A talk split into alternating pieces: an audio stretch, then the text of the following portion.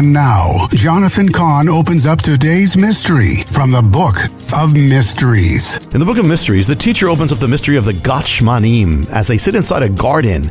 In Hebrew, a stone is used to crush grapes or olives. It's called a gat. The word for oil is shemen. For oil to be released, there has to be a crushing or a press, the gat shemen or the oil press. In Israel, there's actually a place called the oil press, Gat or Gatshmanim. You know it as Gethsemane.